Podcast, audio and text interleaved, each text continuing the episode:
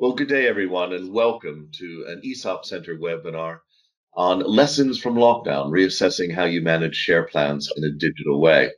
Uh, many of you out there will know me. I'm Michael Mainelli. I am one of the directors of Z/Yen, and it is my privilege uh, to be able to introduce uh, this session today. Uh, we're going to be uh, having uh, my job is to get out of the way and let you speak with our, our three experts. Uh, they're going to have a bit of a keynote speech followed by a discussion. And then we would like to really involve you, the audience, uh, in questions.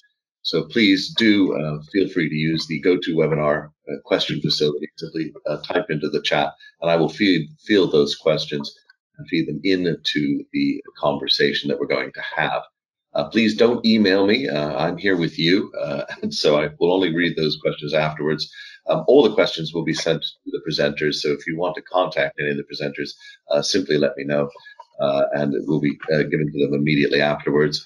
Further, the, the slides will be up on the website, and the recording will be up in approximately two days. So we're looking forward to that. just before we start, I'd like to briefly thank our sponsors we're very lucky within the FS Club to have a wonderful range of technology, economic, and financial sponsors, many of whom are involved in share plans or technology uh, surrounding it. Uh, and here within the ESOP Center, we are very, very privileged to have uh, some fantastic sponsors who are really out there trying to spread the word about employee share ownership, what it does to help businesses, what it does to help employees, what it does for equality, inclusion, and productivity. So there's some big messages out there.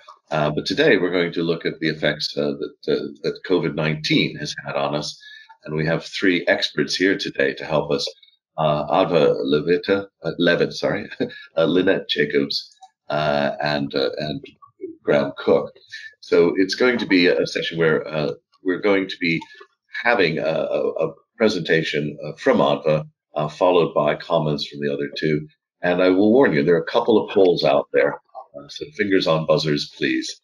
Anyway, with uh, with that said, uh, Adva, I was wondering if I might be able to hand the floor over to you.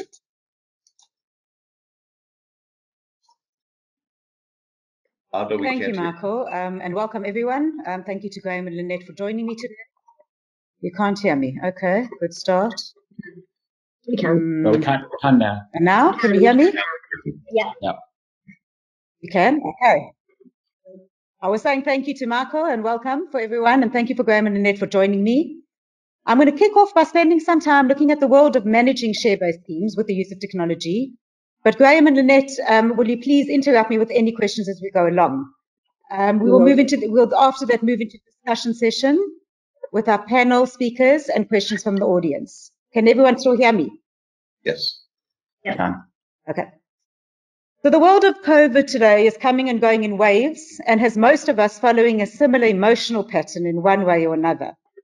The vast majority of us still do remain hopeful that this reality will one day pass and that we will be able to return to a normal. Although we are remain doubtful whether that normal will look the same as the old normal and whether certain aspects such as remote working will not be here to stay to some degree or another. One undeniable impact of our current environment is that it has forced the business world to look at empowering the employees to work from home and to ensure this can be done efficiently and securely. For most of us, the frustrations of working from home are very familiar by now. The challenges of coordinating manual paper-based tasks, fighting to get updated data from our now remote colleagues, or dealing with the stress of accessing and transferring sensitive information. But while we have seen that remote working has exacerbated the risks of managing process and communicating with our people effectively, we have also found opportunities for innovative tech solutions to step in and to manage these challenges. In fact, our dependency on technology is now undeniable.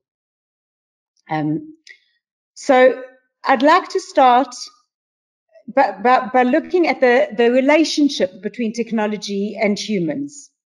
One thing I must point out is that the dependency, uh, the, the technology does not take away from the dependency of humans at all, but it certainly should make it easier for, for us to avoid human error, to allow us to work across teams and geographical locations in an integrated manner, and to provide a safe space for sensitive data to be transferred. especially in an environment that is highly regulated by stringent data protection laws. Sorry, Lynette, did you want to ask? Sorry, apologies. Yes, sorry. Um, when you said before about kind of, as you rightly said, our technology is now undeniable, our reliance on mm. it. What do you think, therefore, yeah. a company should look out for when it decides on the technology to manage its share-based plans, and how do you see the relationship between people and the technology? So, so fair question, very good question. I think, like as I was saying, so so it doesn't take away from the dependency of humans, but you know what? A, what a digital process manager will do is remove the reliance on individual knowledge, on a key individual knowledge, and it allows for transparency and continuity within an organization. Um, to answer your, your, your second part of your question, um, when you're considering a solution, we need to keep in mind that not all technology is equal and that obviously specialist tasks will require specialist technologies. Like so, for example, when considering a technology-based, um, a, a, technology system, in fact, to manage your share-based schemes, you want to make sure that the system you choose will allow for greater flexibility to optimize incentive scheme workflows and to incorporate a wide range of activities rather than just catering for a particular set of circumstances. The required flexibility would include incorporating things like different share scheme types, settlement and performance conditions, vesting profile, tax rules, and individual limits. Technology should not provide a temporary short-term fix to alleviate existing challenges, but rather a flexible, watertight solution that is robust enough to cater for a variety of workflow scenarios. So if you don't mind, I'll take a minute to look at the day-to-day processes involved in managing your share-based plans. Managing incentive schemes, whether equity or cash settled, is made up of a number of detailed and most of the time complex processes. These include the design and testing of new awards, the process of issuing new awards, managing the performance vesting conditions, and making sure that the end-to-end settlement process runs smoothly without any delays or errors. These activities usually need input from internal and external subject matter experts, which further emphasizes the need to have streamlined process in place. There are also many stakeholders involved in these processes, including management, remuneration, and rewards teams, finance and tax, COSEC, and legal. So although we don't have time to go all through all the process in detail, I will quickly touch base on a few and how they can be effectively executed using the support of technology. Let's begin by looking at the design and testing of our schemes. Reward and remuneration teams are tasked with important role of designing an appropriate incentive scheme that is suitable and relevant to the group, its divisions, and shareholders, and then to test the impact that it has on the company's financials over the life of the proposed scheme. Some of the many considerations that would need to be taken account during this process would include the suitability of the awards and any performance conditions being considered, consideration of best practice and market practice guidelines, understanding the fair value calculations of any considered grants, as well as the full accounting analysis such as budgeting and amortization tables. So it's really not that difficult to understand the risks involved in this process. We have many stakeholders across the business that need to contribute and approve to an often time sensitive decision making process. The complexity of valuations, budgeting, and scenario analysis are either carried out using large unreliable spreadsheets or alternatively outsourced, adding additional strain to implementation timelines. The end result is that you don't want these delays and challenges to lead to rash decision making and the implementation of a scheme that may be unsuitable. So the question is, how can a technology assist with this? By implementing the correct technology, you're providing the relevant teams with the tools and accelerators to make data-driven decisions. It means that your technology should give you the flexibility to design and test all types of plans in line with regulatory limits and tax rules, but should also help you to simplify complex valuations budgets, and scenario analysis. Adva, can I just ask again? Sorry, you mentioned the new award issue process, um, which is always yes. an interesting one. Are you able to talk yes. us through how technology can assist with this as well, please? Thank you. Yes, absolutely, absolutely. So, you know, the award issued process has actually always been one to stump me. Although the process is generally not complicated in its nature, it is traditionally highly manual and paper based, which makes it time consuming and prone to error. And I often cannot believe how even many of the larger companies still follow a relatively manual approach with this. Using a manual process will require multiple checks and approval at each stage. Emails and recipient details need to be checked one by one, and follow-ups on absolute nightmare. While this has always been the case, these challenges have obviously been exacerbated by the reality of a more remote working world. And as many of us will know, the success, successful uptake of any scheme hinges on this process. With the guidance of technology, tasks follow a simple step-by-step process with a clear audit trail, which makes monitoring simple. Letters are dynamically populated with individual terms so that the risk of connecting fields incorrectly is mitigated. You don't want to have to clean up the mess of sending letters or communication to the wrong person.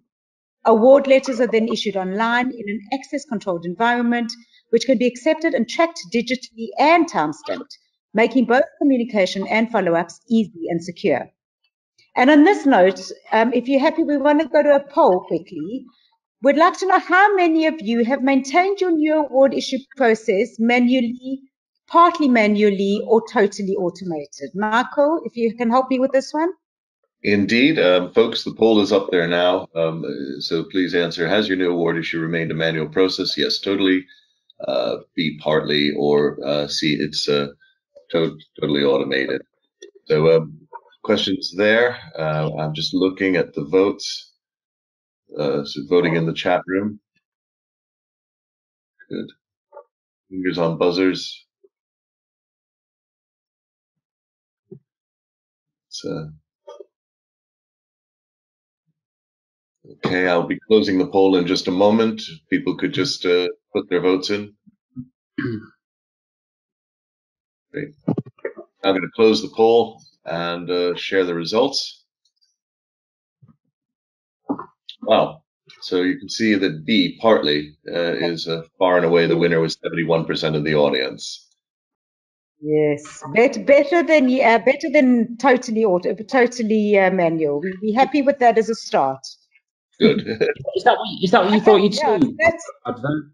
Yeah. Uh, to be honest, I thought maybe maybe a, I thought majority would be in partly, but I thought maybe a little bit more totally manual. We have come across a lot of clients across the world that are, are only now considering to move away from totally manual.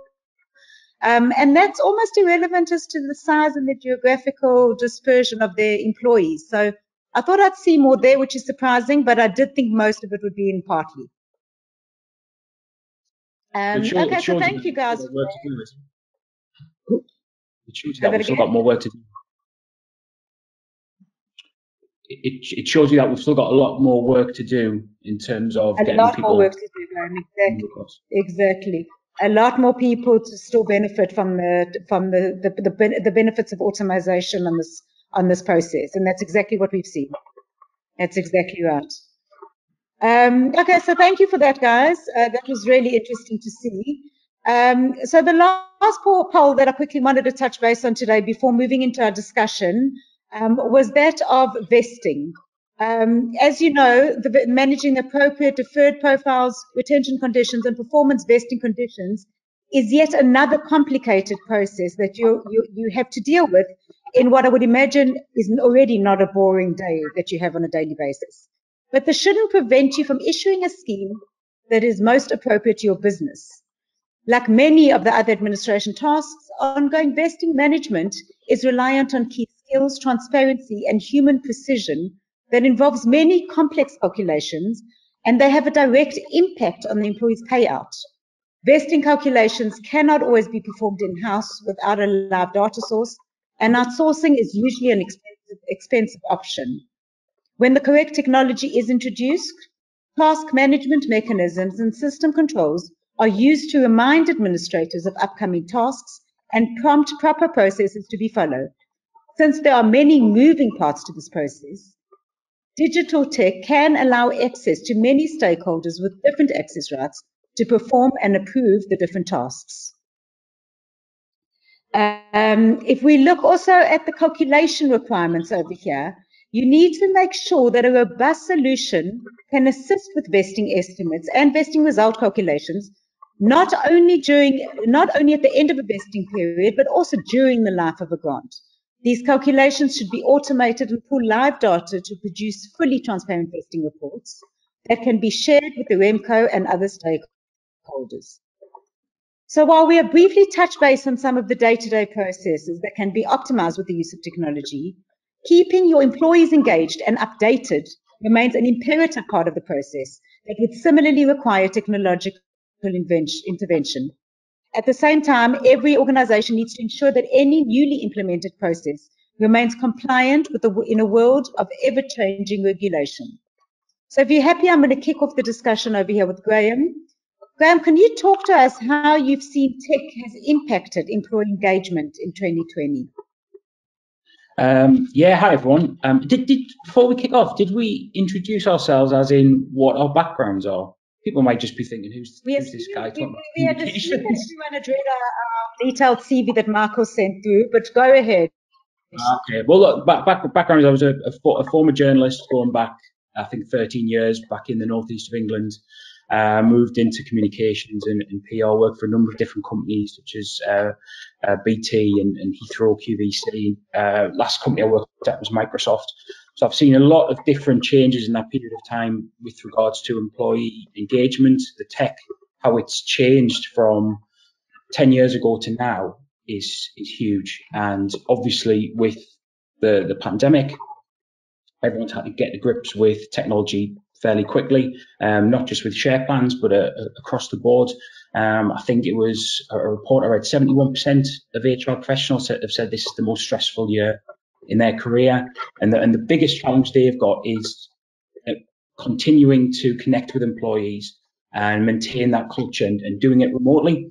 So, um, Zoom, so, uh, social platforms like Zoom, uh, Teams, um, Yammer, everyone has had to adopt these if they didn't adopt them before. Some businesses were, were better than others, um, and it made that trans, transferring across to a more virtual way of working uh, a lot easier. Um, and at Eximia, we worked predominantly virtually, working remotely from home a lot of the time. Um, we'd adopted that culture, so it was it was easy for us. In Microsoft, it was the same. I was there previously. Most people were happy to work virtually. If I think of the companies I've worked at in the past, I can't imagine how difficult it's been for them to actually start to engage with people in this new reality. Um, but speaking to ex-colleagues, they've they've had to adapt and you know with varying degrees of success. Um, but that isn't going away. That's going to continue to um, drive employee engagement. And I also think with smartphones now, we'll see a lot more, and we have started to see more businesses communicating with their employees, particularly frontline employees who don't necessarily have uh, computer access.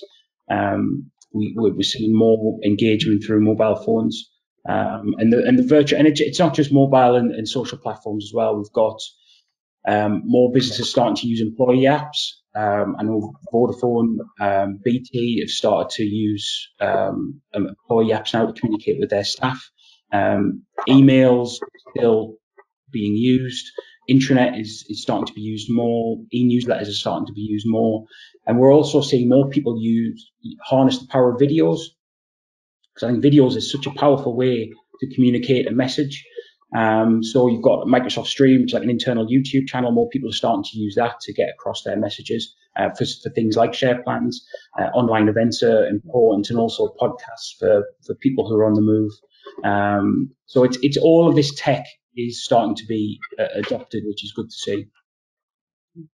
I'm just to interrupt you there. What we've also seen is, you know, you mentioned the, the, the apps, the specific apps that a lot of companies have launched, and we found that a lot of these companies will integrate um, communication on sensitive information, such as employees and, and board issues, via that type of app um, to, mm. to to increase communication, to increase uptake, um, and to have it all on one you know, one system and one platform. So we've also seen a lot of that from our side.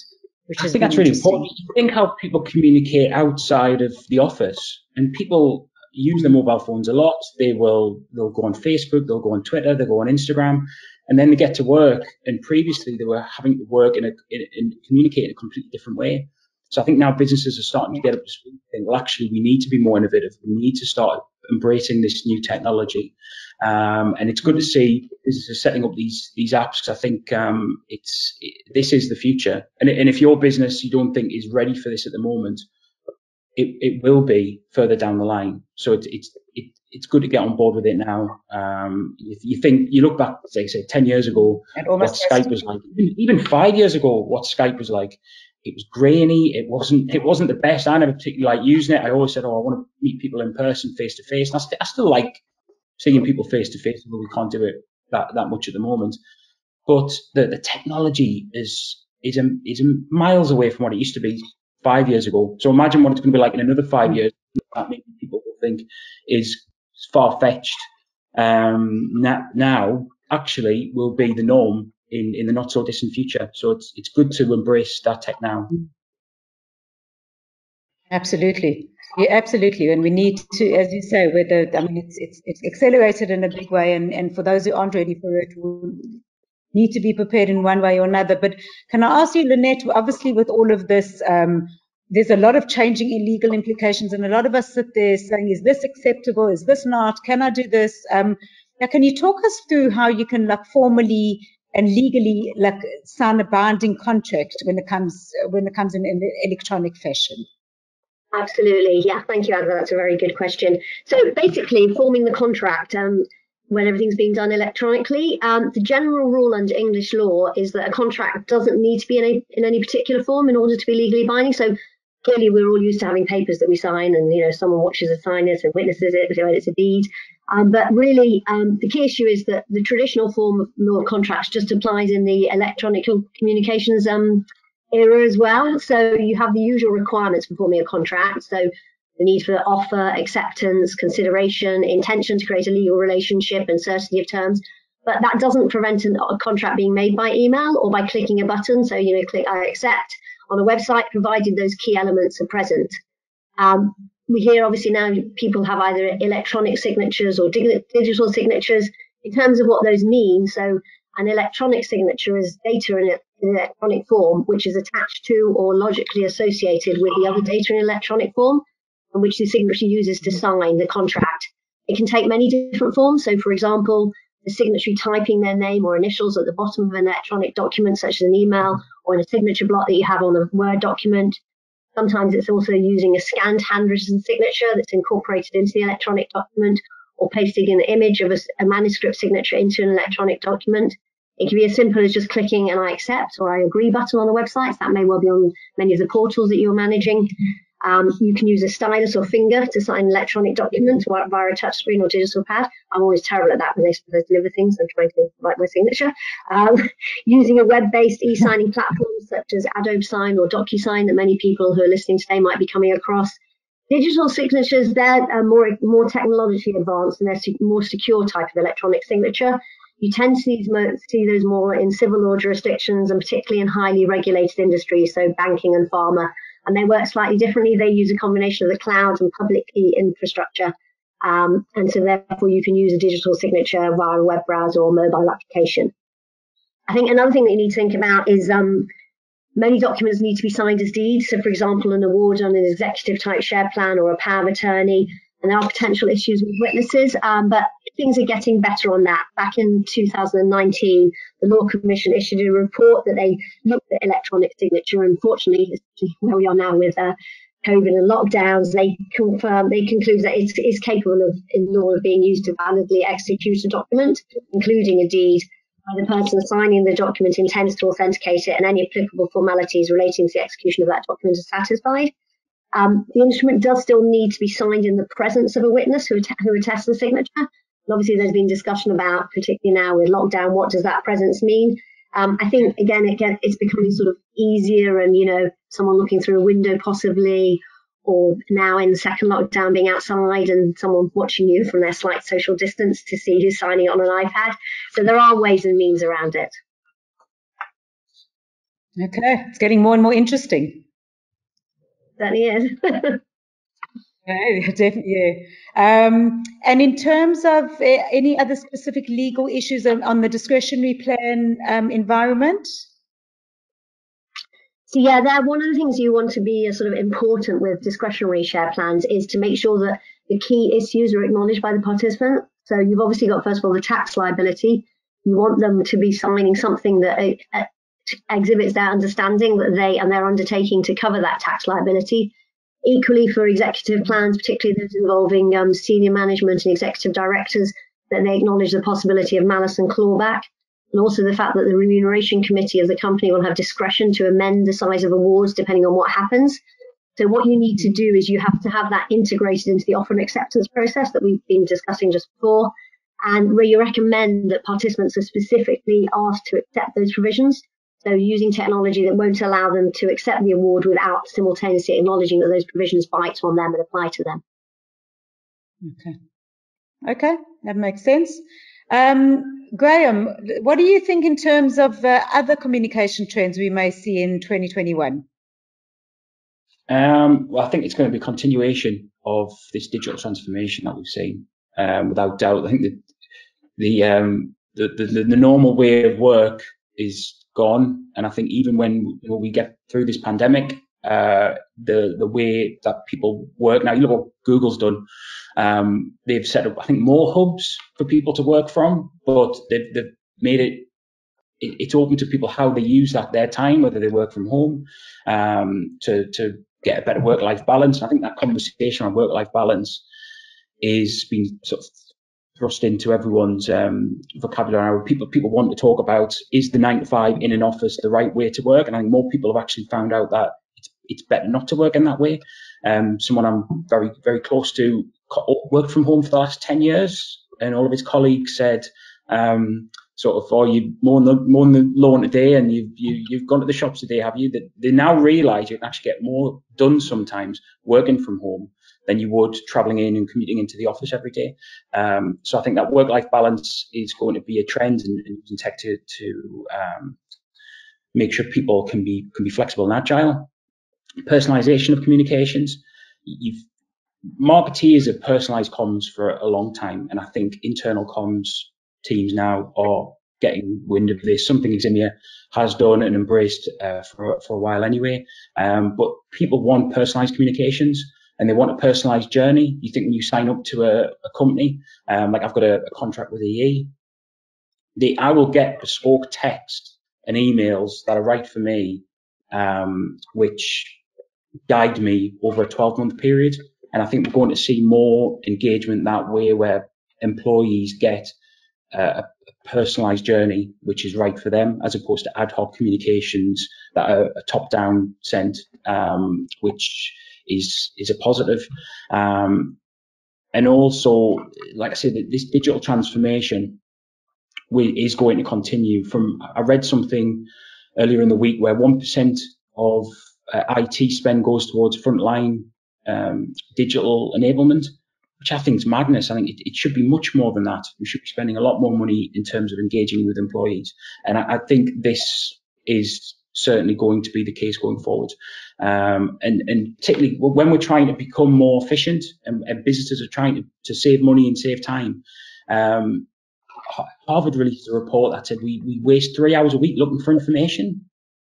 Imagine the, the, a business, if you add up those hours of people searching for information and, and turn it into to pounds or dollars, it's going to be millions for, for a lot of businesses just wasted on people trying to find the right information. So I think um, giving them the, the tools, particularly frontline workers who haven't had access to computers before, giving them the tools to be able to do that is going to be key. Um, QR codes, for instance, as an example, people, I think, and I was one of these who was guilty that thought you had to download an app to then get a QR code, and I, I couldn't really be bothered. Now, with what's happened with uh, the NHS in the UK, you see a lot of the posters with the QR codes. It's, it's forced me now to get up to think, oh, actually, it's quite easy to do this, and you just use your camera and you get this information. So why not? Why we're wasting so much money on on print and, and, and posters? Actually, we could focus more on on QR codes to get that information out there. Um, I think the uh, we mentioned about employee apps before. I think that's going to be a trend in 2021. This may not be for 2021, but it is going to be the future. Is with the, the introduction of 5G, it's going to look unlock the potential for so much tech that is going to help people communicate messages such as share plans. So wearable technology, um, virtual reality. I think wearable technology actually is, where it's going to be more seen. Well, if you had a watch and people would know if you were in a business, they would know about you know where you were in that business at that particular time. They would know what time you were on. They would know if you were working, if you were moving around. You could get bespoke comms about a particular topic at a time that's best for you. That may sound far fetched, but that is where it's going to go uh, without doubt. And I think businesses, the more they get on board with that as soon as possible, um, the better. Like I say, 5G and, and wearable technology may not be for 2021, but certainly employee apps and personalization of comms is, is the direction people are going in. Graeme, can I ask you, do you think tech is right for every business? Well, at the moment, the sh- short answer for now is no. Long term, yes. And it, uh, Michael put up there a slide that says know your audience. That's what it comes down to. And it's easy for me to sit here and talk about the future of, of technology and um, what everyone should be adopting. And it, I understand it costs money, and you need to know your audience. Fundamentally, you, you, if you do a comms audit and you under, you get underneath the skin of the business, you can find out what channels work, what don't work. If you're going to communicate share plans, look at the data. What has worked in the past? What has driven engagement? Um, once you know your audience and you segment your audience, then you can decide what the best channels are. Because sometimes, you know, virtual channels are are important, but there's still channels out there such as gifts, such as um, sort of letters that some, people still receive, hard hard copy letters. Um, not everyone has access to a computer and a mobile phone, so we, we need to be mindful of them. And I, I understand from the businesses I've worked in in the past um, not it's it's not a one size fits all. So once you've got that comms audit, you know your audience, you can build uh, the, the, the right channel mix for you with the right message. Um, however, even though those audiences now may not be digitally enabled, they will be in the future. So you need to keep your eye on what what is happening in in your industry, what is happening in the world of communications, and it's something Eximia prides itself on, as in we've got our eye on what the future is, and we look at the, that innovative technology and think, is it right for this business? Is it right for our client? And if it is, we will propose it and we'll adopt it. And then more often than not, you will see the engagement rates go go up. And it's it's finding finding that right mix for the, for that particular business. Um, and then also it, it comes to it comes to the content as well, because if you don't have the right content, you can have as many technology uh, tools and you can invest so much into IT as much as you want. If you don't have content that's going to cut through the noise, you're wasting your time because people won't understand it. We talk a lot about jargon busting in in Eximia. I, I walked into the world of, of share plans and, and governance. I was drowning in um, in acronyms and and, te- and terms which I, I, I didn't understand. So it was probably good to have fresh eyes on it to think, well, actually, let's let's try and demystify some of these terms and terms that people in, in your field take for granted. Um, so it's like whether it's vesting, you know, some people might think that's something you wear when you're cold. It, it's it's words like that. People think, well, we know what vesting is. It's obvious what it is, but actually, people outside probably don't. So it's it's about demystifying it. You do that with content, and it's minimum words, maximum impact.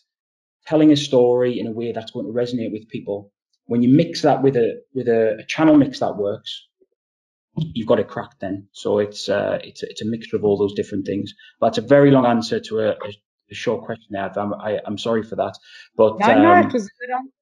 It was a good answer. What I was going to say there, you were talking about the innovative technology. You know, as um, as a company who have done a lot of uh, share plan communication uh, via the likes across the world, but via the likes of Africa, um, we have been involved in many very interesting, in, innovative ways of communicating, as you say, with with individuals that don't necessarily have.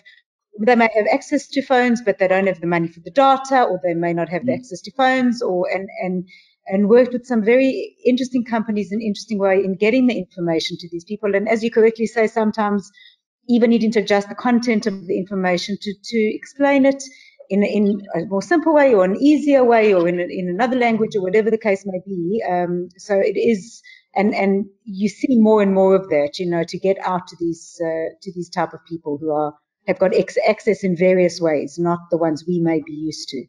Well, let's um, let's, let's turn to the audience for a second, if we could. Uh, it'd be interested to see what they feel about uh, yes, the way that yes, yes, so, yes, yes. Uh, you yeah. see a poll up here. Um, has your employer's employee engagement changed since COVID? Uh, you know, for the better, about the same, or for the worse? So, uh, folks, uh, fingers on buzzers.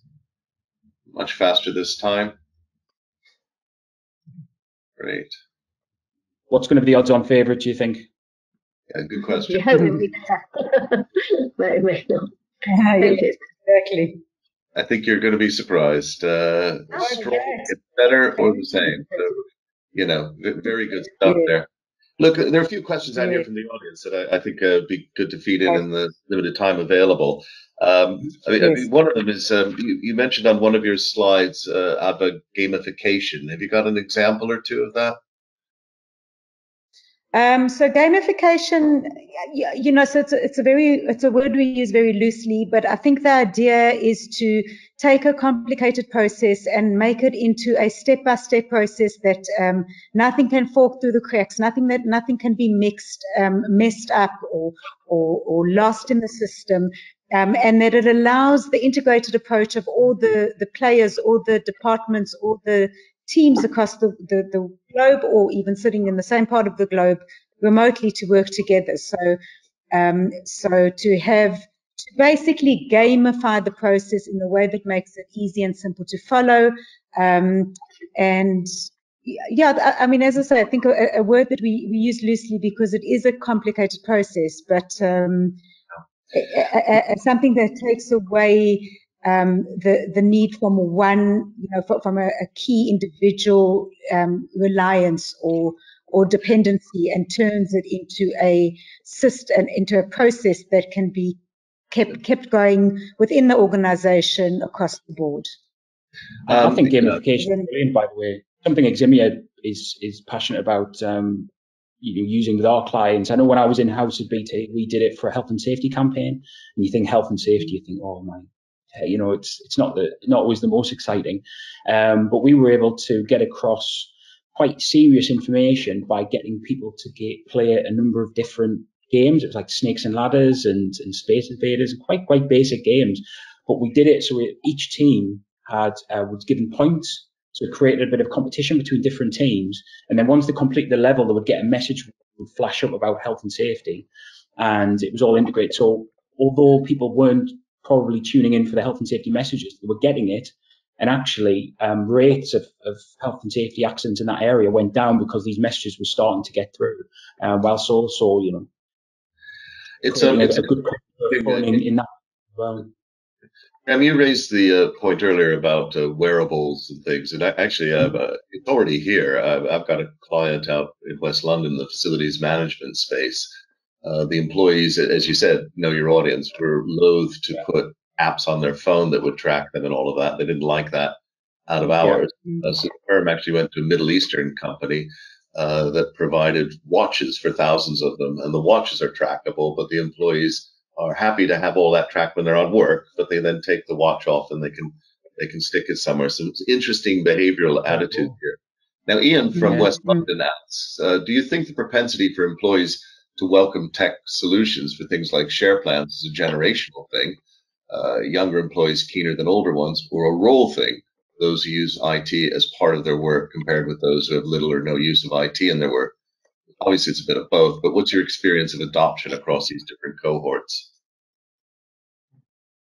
In, in well for, for tech for in, in terms of employee engagement, I think millennials now there's 96% of millennials have a smartphone something like that. It, it, it's part of their life. It's not it's not something that they're they're, they're um, flummoxed by.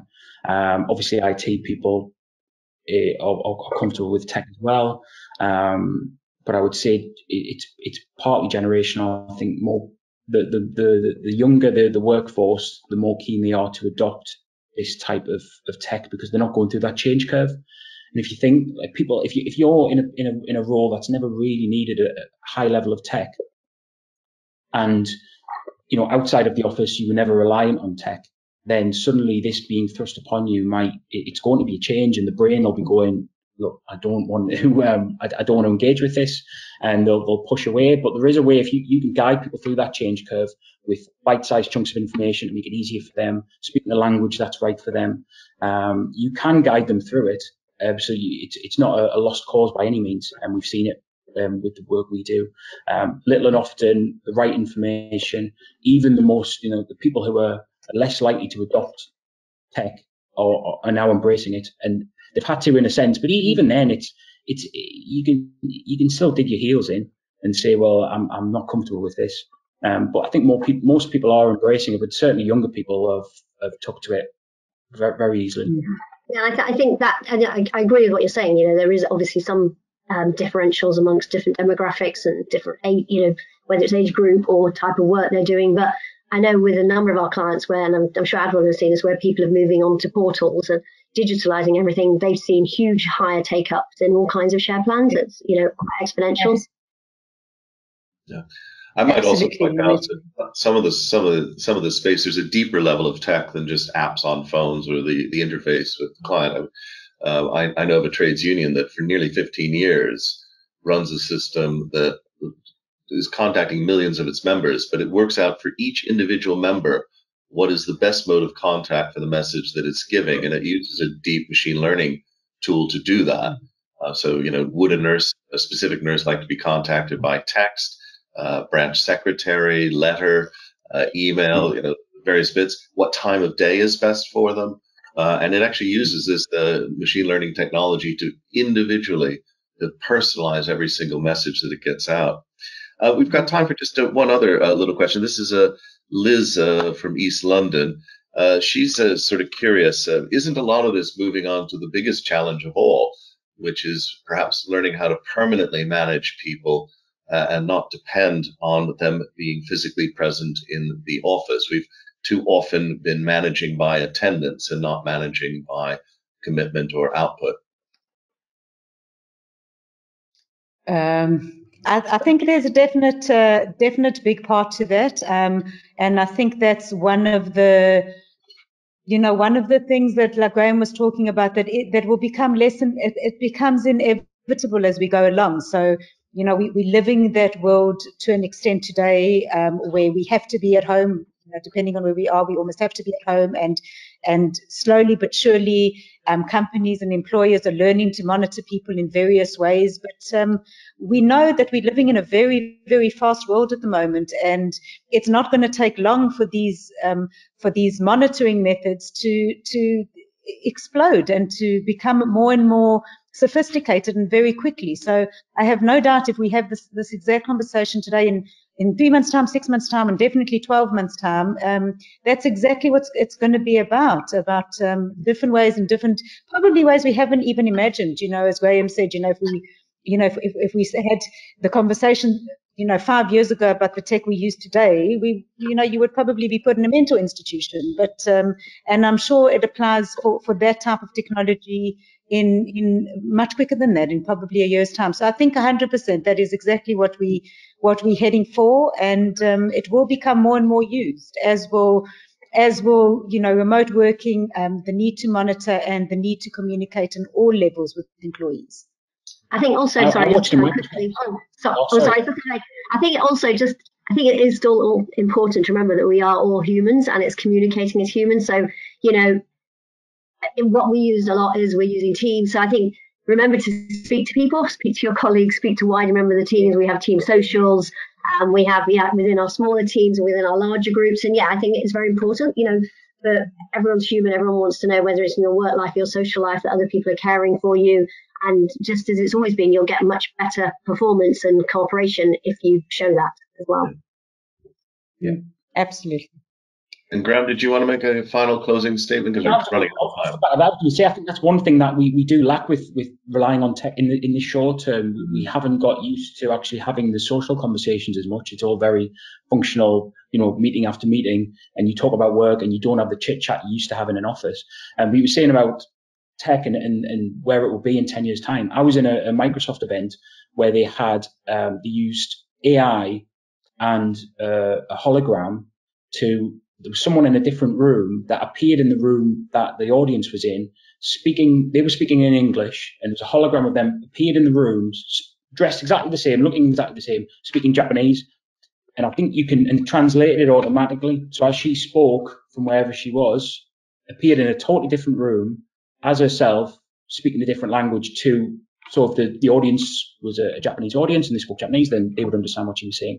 That that sounds like something from Star Trek, but this is this is happening now, and, and and I think a lot of businesses think, well, that's that's not for me, and it may not be in the short term, but mm. these things are happening, and I think it will start to impact all of us in different ways that we don't even realize it's going to impact us in the in the future. So the quicker people can embrace the tech, I think it's better for everyone. Well, sadly, I've got to use the tech to draw this to a close. Um, it's been a really good discussion, um, very vibrant and the audience are uh, sending in uh, various thank yous and compliments. But uh, we have hit time um, as ever in life, um, and I just need to close on a, on three points, if I might. I'll come back to thank you in a minute. Uh, but firstly, um, thanks very much to um, our audience uh, for uh, participating and being here today. Just a reminder that there are quite a few resources. if you are a member of, of the employee of the ESOP Center, you, you can go and get uh, our newspad, which is our monthly publication, as, as well as a variety of bulletins. I'd like to thank, as ever, our sponsors for their generosity and allowing us uh, to, to have sessions like this. And I hope that they're proud of, of, of, this one in particular. A lot of good hard work went into this, and it showed in the quality of the discussion. Um, I would also like to point out we have a number of forthcoming webinars. Uh, we're going to have a, a, legend in the financial sector, Herbie Skeet, uh, talking about his his journey from paper tape uh, up into low latency markets. Uh, but beyond, Her- Herbie has uh, certainly uh, not finished his work, and we're looking at a number of, of other things next week. But Lynette, you you mentioned in fact digital signatures. and particularly that interesting distinction between civil code and common law. And we, in fact, at the end of the month, are having a session from Poland talking just about digital signatures and their importance across the EU and their variations. Uh, so, folks, uh, do feel free to tune into that one as well. Details on the website as ever. But lastly, I, I, I have to thank Adva, Lynette, and Graeme for uh, putting today together and for arranging uh, to have such a, such a vibrant discussion on such an important topic. I was delighted, of course, by the polls, which showed that our audience is getting a, a positive message out uh, about employee engagement post COVID, which is it's nice to hear in, in, an era when we're all sort of locked in our rabbit hutches. And as we are locked in our rabbit hutches, I'm unable to open the floodgates of audience applause, uh, but I do have here my Korean karmic clapper uh, from my Buddhist temple in Bulguksa, and I would like to say thank you. Uh, it's thank been a delight, and we hope to see uh, many thank of these great improvements over the year to come. Thanks, El. Thank you. Thank you. Thank you, everyone. Thank you, Thank you Lynette. Bye. Take yeah, care. Thanks.